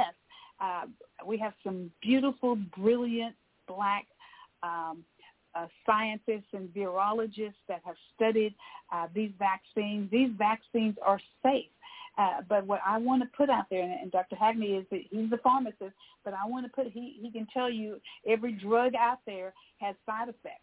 And so uh, some of some people that look like me and and Pastor Cooper and and Dr. Hagney and, and even you, Pastor Wright, uh, say I, I don't know what's in in the drug. Uh, even there's some people that look like Miss Rihanna say they don't know what's in the drug. And so what I say to them was, but, but do you know what's in that uh, the pill that you, that even say penicillin, something that everybody has probably had. Some of. Do you know what was in that drug? Were you there when they made it? No, and this is not the Tuskegee era. That's all behind us. We have some people out there that's making sure that that never happens again uh, to black people. Uh, so, um, so let's just be educated about what's going on. I think that we could actually curb this Delta variant if we got more people vaccinated in this country. There it is. So if nothing else in regards to that, let's switch over and let these military personnel talk a little bit about the war. And I hope that Mr. Arthur can come in and, and get in on this. Um, I, I, I think I'm the only Operation Iraqi Freedom, Operation Enduring Freedom, Freedom of veteran uh, who served uh, during this particular war that has gone on for the last 20 years. And so I'm, I'm anxious to hear, as I mentioned, Dr. Hagney as well as Mr. Arthur from Military Men.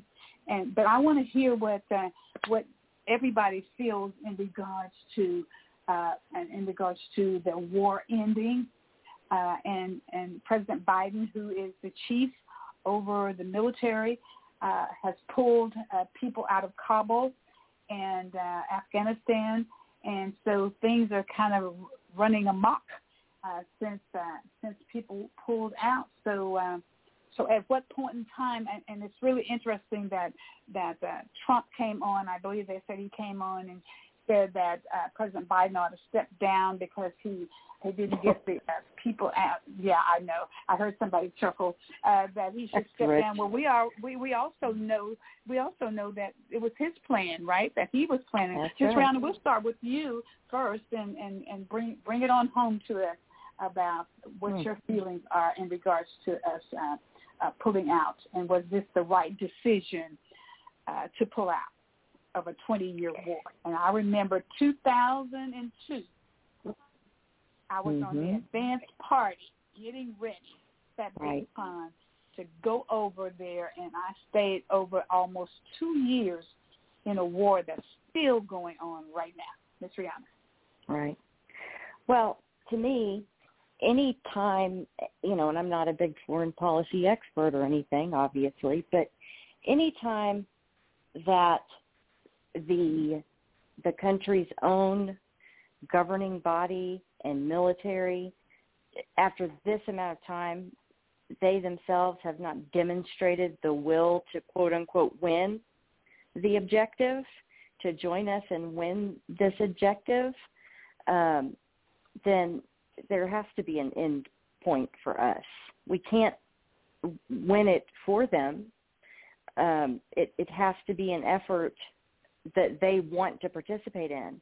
And, you know, for their president to, to take off in a plane with a bunch of cash and everybody, you know, all everybody with a vested interest um, who's from that country, you know, to, to run away because we leave shows me that they didn't demonstrate that they had the will to do what needed to be done, stop being corrupt and taking bribes from the Taliban and playing both sides of the fence, all that kind of thing. Yeah. Um, there are so many people, so many Afghan people who owe their lives to the fact that we've been there, uh, who have been able to send their children to school and feel safe because we've been there. And it's devastating for them on a humanitarian level. We should never leave any of these places. But if their own government couldn't get it together to get with us to get this done, could we do other than stay forever? Um, so I think there had to be a time to leave if if we couldn't get them on board, and I think we've spent enough time trying to get them on board, um, and we haven't had the success that we needed. Wow. Okay. Very good. Very good. Dr. Hadley? Very good. I like uh, my octopus plan. you know, I yes. there you go. I, I mean, I can go back over twenty or thirty years. I'll ask the question. I ask the first question: What went wrong? That should be put on the table, and everybody should be honest what went wrong. And then, uh, when do we learn that they would not stand up, as you mentioned earlier? Uh, mm-hmm. Then, how much money over these 20 years been spent there? Mm-hmm. And I, I, you know, I, I, I, I'm honest. I saw that plane today. Those people falling off that plane on that, on that runway. You know, what it brought back to me because I'm a Navy man. You know, I, yeah, that brought back to back to Saigon. Oh, sure. Wow. Same, same. So in those sure. 20 years and in billions of dollars spent, and then all the lives, all the all the lives. I'm not talking about military. I'm talking about the lives lives all over the world that died. What have we learned from this? You know, have we learned that we can't police the world? Yeah, or have we so. learned that we we have we have soldiers and troops in the area been there what fifty or hundred years? You know, we can name mm-hmm. Korea and Germany and everywhere else. So that's right. not the fact that we've been there. But my my my God, you know what? You know, the amount of money somebody still still along the way should have known that these guys weren't going to stand up and fight. Uh, more than what one week they took the whole whole country over. Now, how can we have someone not knowing that would happen? Right. Now, I, I just I'm, I just have no answer to this. This is I'm I just gonna be frank. What do we what went wrong? What did we learn? Why would they not know they're going two or three weeks that the country's going to be overthrown? And my God, all those now and, and now another thing. How can you leave that many people in in in, a, in an embassy without getting them out? What, what kind of plan? I mean, I, I don't. I, I guess exactly. So, what was the plan? What was the long range plan? Who can and who can present that plan and justify that plan in accordance with what happened today? Those people who've fallen off the off the airplane on those runways, those kids, and all that, and not to mention the people are going to be probably, I hate to say this, probably going to be murdered because their partnership with us down through the years. So that that that that that dreadful number going to be unbelievable once those uh, over the years, and also the people going to be killed, uh, and also the number of people we have to fly to this country. So I don't I don't understand. Maybe y'all can help me. I'm somewhere I'm something not you know well, Dr. Hadley, you're, you know, I, I'm just going to say that, and then we'll go go to Pastor Cooper. But it it was troubling uh, to see uh, the women and children uh, not being able to get out of there. That they had to uh, shelter in place. I thought about I thought about the coronavirus when when I heard them say they had to shelter in place because there's probably people out there at the airport uh, with their weapons ready to uh, take down anybody that attempted to get on airplanes, to even take down the airplanes. Uh, you know, mm-hmm. I, I and, and I can tell you this that that that the only issue that I see that that I was really troubled with, and that was a contingency plan of uh, that we probably should have worked toward getting all of those people on the planes and out of there and shut down that embassy and then maybe perhaps made the announcement that uh, that the war was in. I'm ready for the war to end. I mean, yes. we we eventually had to come out of Vietnam because I mean, where did it, like you said, where did it get? we know what happened in Vietnam, and we I, I see. Let me tell you how well I I'm, I wasn't in the military at the time the Vietnam War was going on. I came later, but I see Vietnam every single week as I volunteered for for 12 years prior to Yes. COVID-19. I went to the VA hospital every Tuesday and Wednesday, travel up there to give back to. That was my way of giving my service back, uh, my Mhm. skills back to the VA hospital. I went there every week. So I saw Vietnam in those veterans that walked the halls that required that was suffering from PTSD and all the mental issues that they were dealing with. So that's the only thing I'm saying. And then how would we have managed if we did not have uh, we have our allies uh, being able to to translate for us?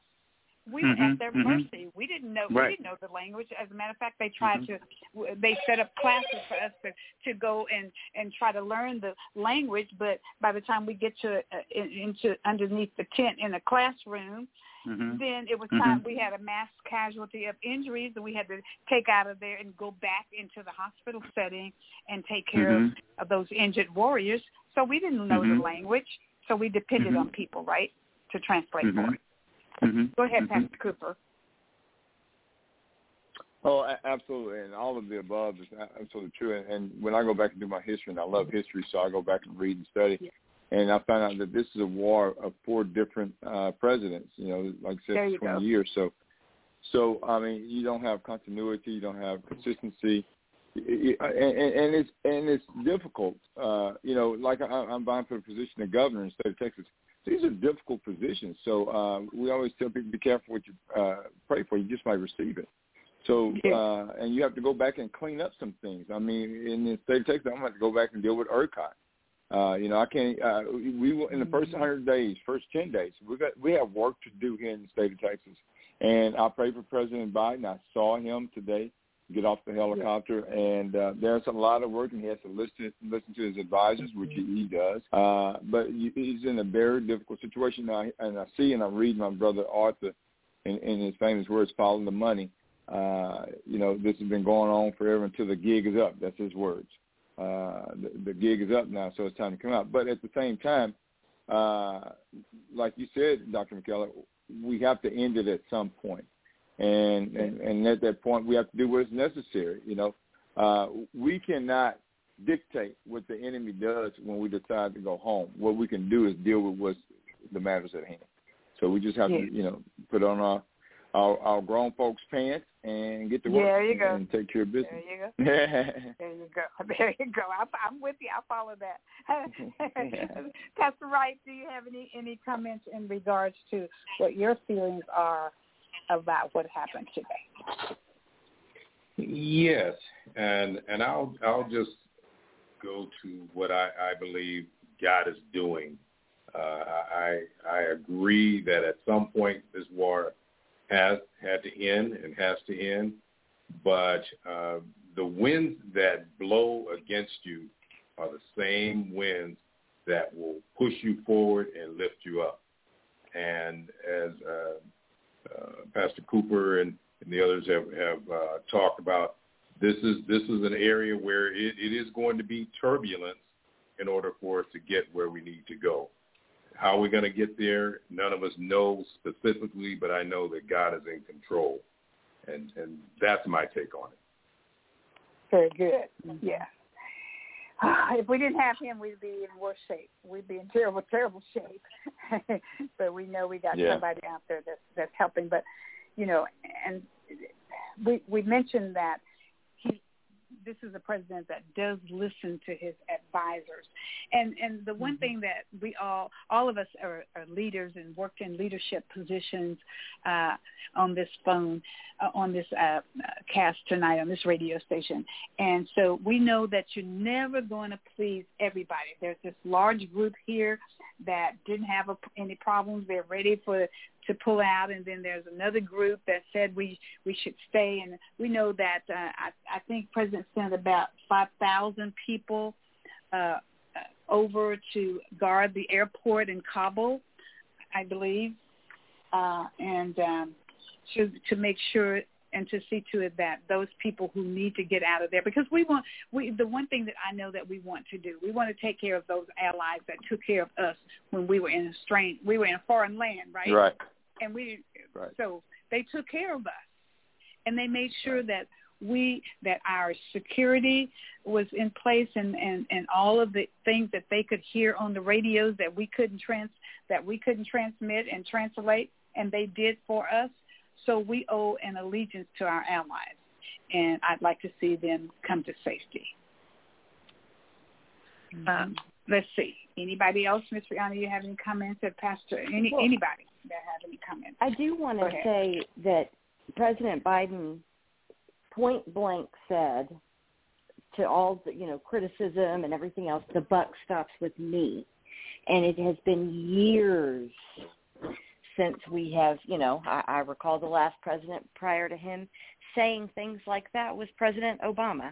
So it has been years since we have had a president to actually take ownership of decisions like this yeah. instead of just run away and pretend he doesn't understand what's right. going on and you know go play golf and ignore everybody you know i mean this, this is a, he made this decision he owns this decision and he said so so it's nice that we at least seeing all this turmoil on the TV and knowing what's going on over there, and he owns it. Our leader owns this decision, and that gives me confidence that you know he's not just flying blind. Very good. Absolutely. Yes, I, I, I was impressed when I heard that as well. He said the buck stops here, and uh, and whatever happens, because we know that he is the chief of staff of the military. And I, let me right. just throw this in there. I, I say to people all the time, they say, "Oh, well, President Obama should have made those people, uh, those uh, House of Representatives that left Austin and went up to Washington D.C. Uh, to talk to the federal government. Government, that would be uh, the Congress and the Senate." And I said to them, President Ob- uh, President Biden cannot make those people do anything. he's not a king. He's in charge. First of all, he's in charge of the military and cutting the budget and everything else. He's working hard to work with Congress and the Senate, who has the ultimate. Right. They have the ultimate decision mm-hmm. on what happens in this country, not that president. As a matter of fact, Harry Truman said, if I had known that the president Yes. of the United States has so little power their glorified secretary, I would have never run for president. So right. Well, I Right. keep that in People- mind people- when we well, see, go ahead. I keep telling people need to learn the octopus plan. The uh, I, I don't, That's right. There you go. Plug it why in. You, if, if you go all back, if you go all the way back to our history, none of that, no one applied the octopus plan to all these problems we've had down through American history. And so, and so, at some point in time, someone in this country need to understand the octopus plan because the way Mhm. these same old, same old, same old excuses and all that, that's has, that's part of American history. And meanwhile, we have a lot of problems in our history because we have not applied the octopus plan.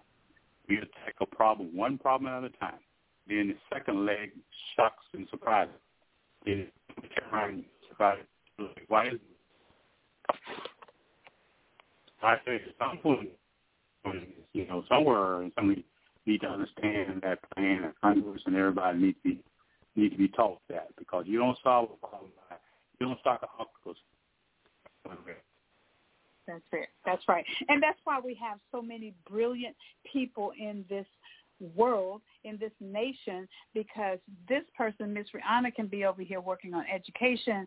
Uh, Dr. Hagney can be over here working on uh, a part of the medical uh, area, whether it's COVID-19, whatever. Uh, P- Pastor Wright can be over here working with our young folk in our our schools from 8th grade to the 12th grade to prepare them for what is to come out there in the real world. And so then Pastor Cooper can be over here running the state of Texas to make sure that all Oh, of his people in Texas are safe. There's the octopus plan that everybody's pulling. Miss Rihanna is educating our children, and I'm doing whatever it is I'm supposed to be doing, uh, maybe having a radio network so that we can push out Yeah. the information that these guys the are above. doing in their career.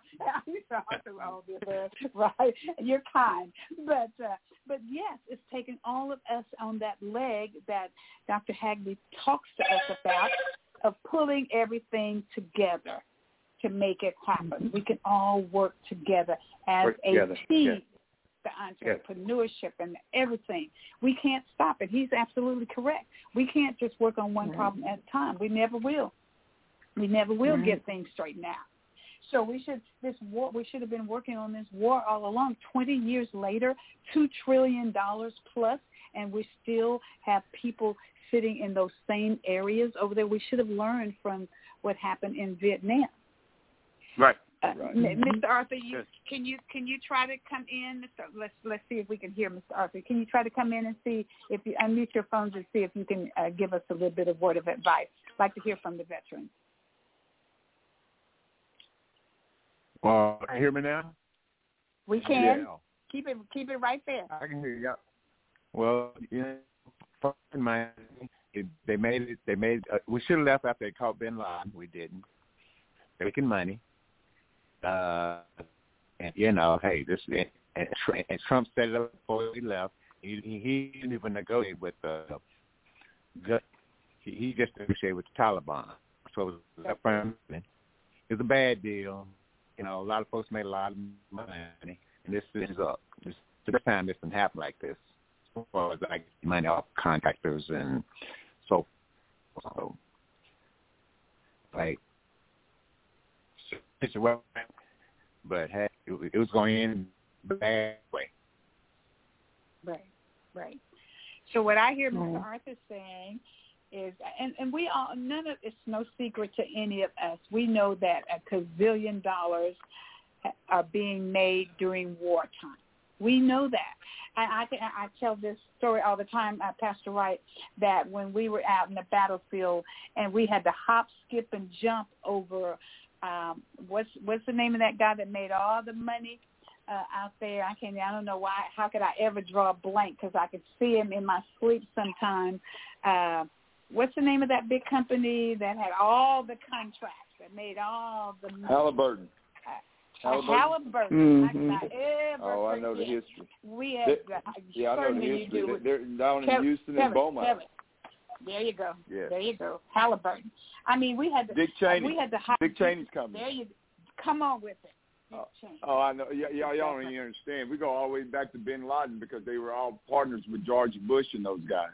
That's it. That's it. That's it. They, They they're made so much money. They made money, and the fight wasn't over all. It was over water, the mineral rights and water, because you make more money when you sell a bottle of water at a dollar a bottle than you do with gas at two fifty nine a gallon. okay, because we need a whole, just, we, just we for need you history buffs out need- there. Good, good, good. Pastor Cooper, you're right. We we need eight eight to ten bottles of that every day, right? Every person just calculate That's the money. exactly you right. And they were right because at the time it wasn't a it wasn't a thing. But when but when the fight was over, all of a sudden everybody's drinking bottled water. And right now, I, I hardly see anyone drinking filtered water or or, uh, or water from the uh, faucet. So they were fighting for those rights. And, and and matter of fact, Bin Laden's family still in California, uh, hiding out Yeah. and living a, a, a wonderful life. living a wonderful life. and and we probably don't get enough of uh, the right minerals in our teeth uh, from the regular water from the faucet because we are drinking bottled water continuously. Bottled water. That's exactly right. Every there you go. day, every day. My nurse is here. Thank you for educating them. Yes, sir. that's why they Right, actually say it's better to to drink duty some of the for Rose filtered Center. water. Say- Yes, say- yes, say- yes. I'm sorry. No, I was, saying, Say I, again, I was just saying, Cooper. agreeing with you. Yeah, I was just agreeing with you. It's almost best to, to drink some of the filtered water, but not too filtered because you need those minerals in your in your teeth Right. and your body. That's, That's right. it. That's absolutely correct. Yes. Okay. Well, I don't know, guys. Uh, it's a lot going on in our country. It's a lot of things that uh, we know that may be coming down the pipe. We just we need to stay ready. Uh, we Mm-hmm. need to one thing that we need to do, and let's end this on uh, on our voting and our voting rights and our HR one and and how things are looking uh, with our people there in um, in Washington D.C. and can the governor actually he sent an order out there to arrest the House of Representatives from the state of Texas uh, to arrest them and bring them back. Now we Mm. live in what kind of world do we live? I mean, in what kind Oh, of country rather? What kind of country? Now we live in a.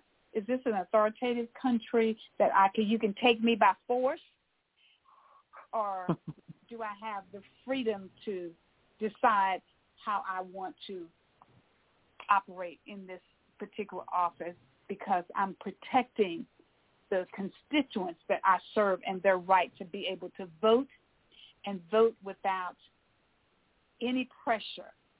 We should be making voting easy rather than more mm-hmm. difficult. So are you telling me that you can come and handcuff me and drag me back anywhere? Okay.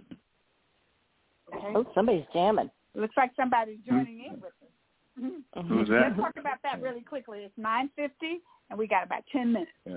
And let's talk about: Is it right for somebody such as the governor for Texas to send someone up with a warrant and drag them back down to Texas?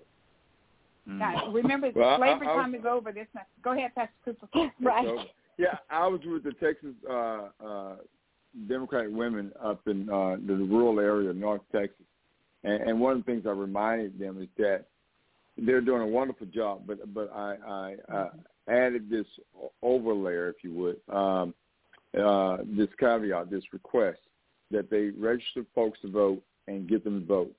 Uh, because we have to make a change. For 20 years, uh, and I don't care if it's Democrat or Republican, but the rulers of our state have only corroded the state and made it worse. Uh, it's amazing that they had the MAGA hat and all this, making this greater, and they wanted to.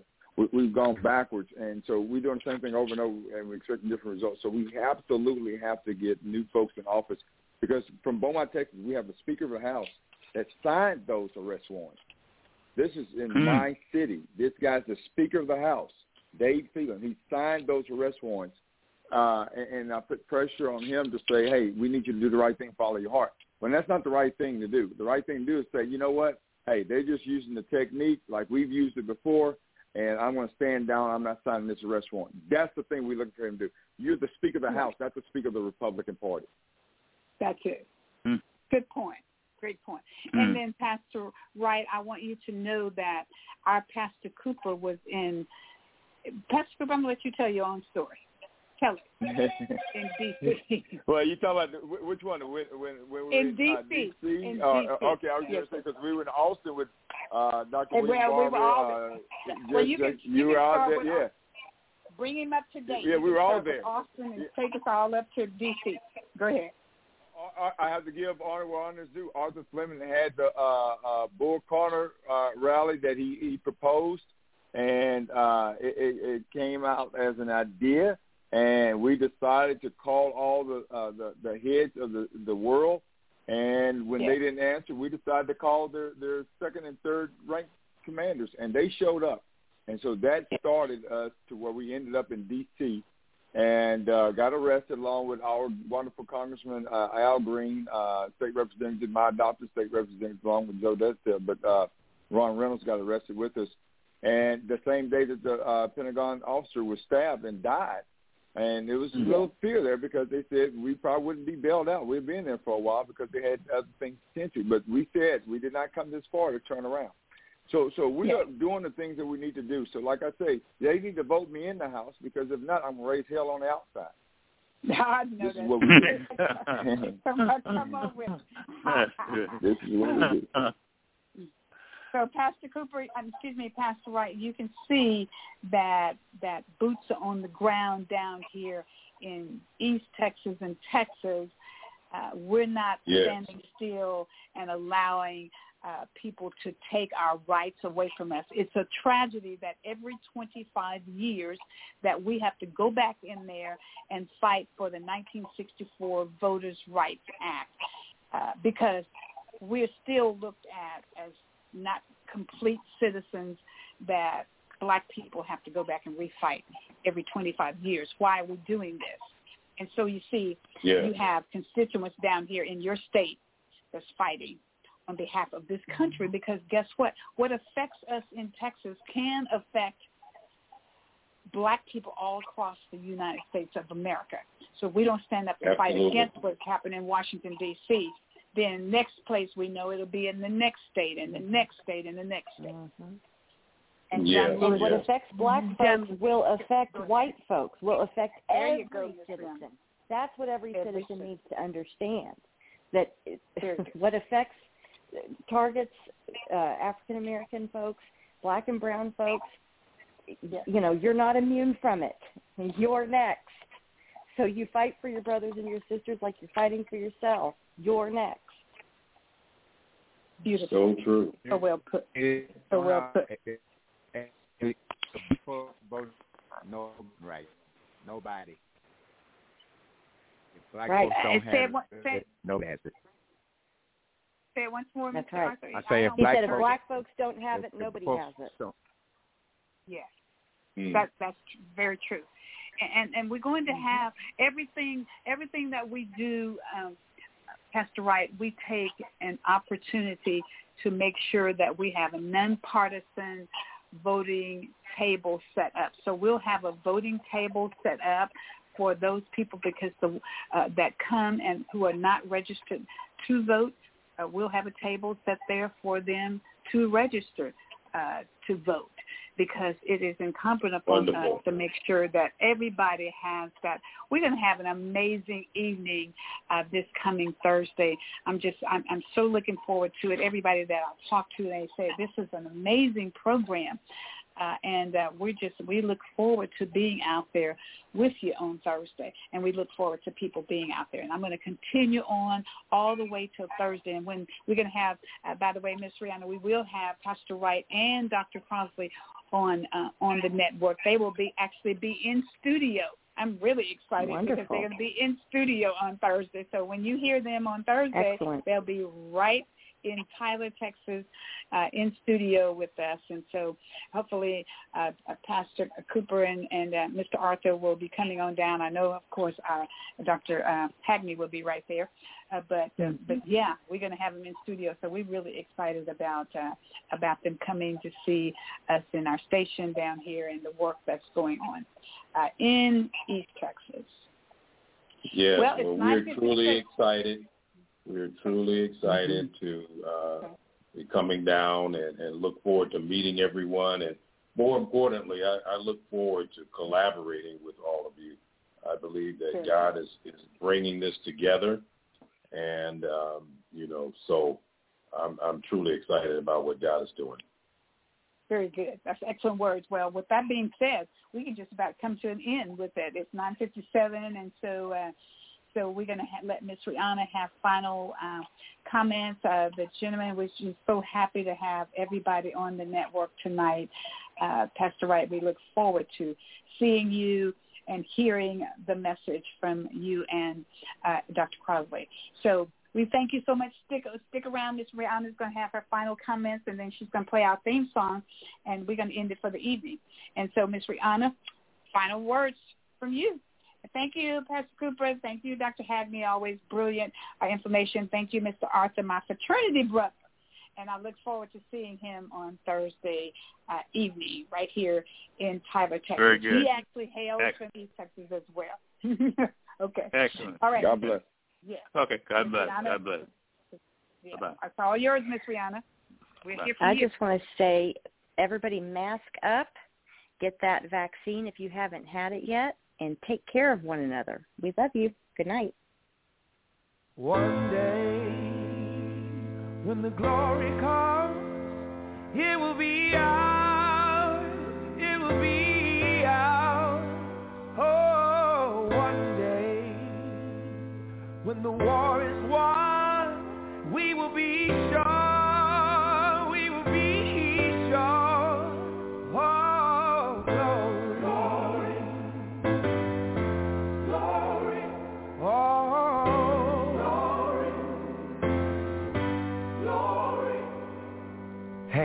The heavens, no man, no weapon. Formed against, yes, glory is destined. Everyday women and men become legends. Sins that go against our skin become blessings.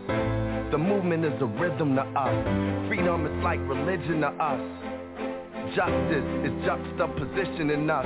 Justice for all just ain't specific enough. One son died, the spirit is revisiting us. True and living, living in us. Resistance is us. That's why Rosa sat on the bus. That's why we walk through Ferguson with our hands up. When it goes down, we woman and man up. They say stay down, and we stand up.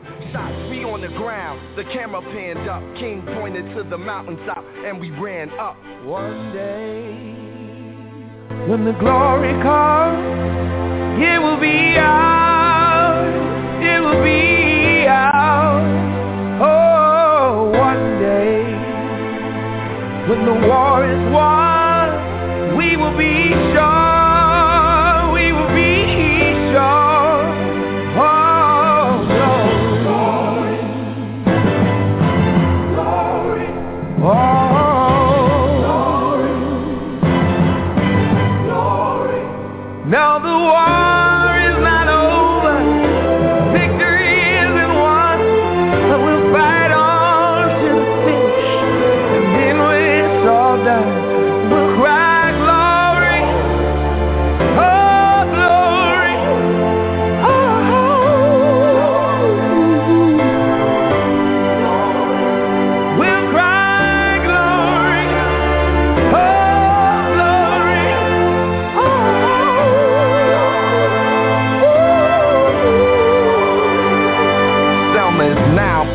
man, woman, and child. Even Jesus got his crown in front of a crowd. They march with the torch, we gon' run with it now. Never look back, we done gone hundreds of miles. From dark roads, heroes, to become a hero. Facing the league of justice, his power was the people. Enemy is lethal, a king became regal. Saw the face of Jim Crow under a ball ego, the biggest weapon. It's to stay peaceful, we sing. Our music is the cuts that we bleed through. Somewhere in the dream we had an epiphany. Now we right the wrongs in history. No one can win a war individually. It takes the wisdom of the elders and young people's energy. Welcome to the story we call victory. The coming of the Lord, my eyes have seen the glory. One day, when the glory comes,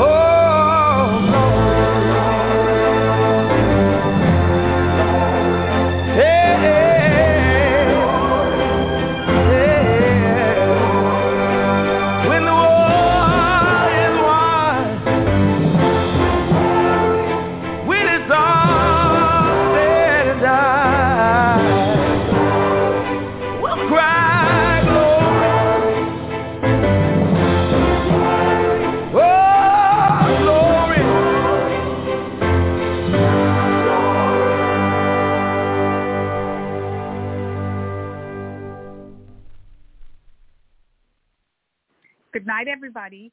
See you next Monday.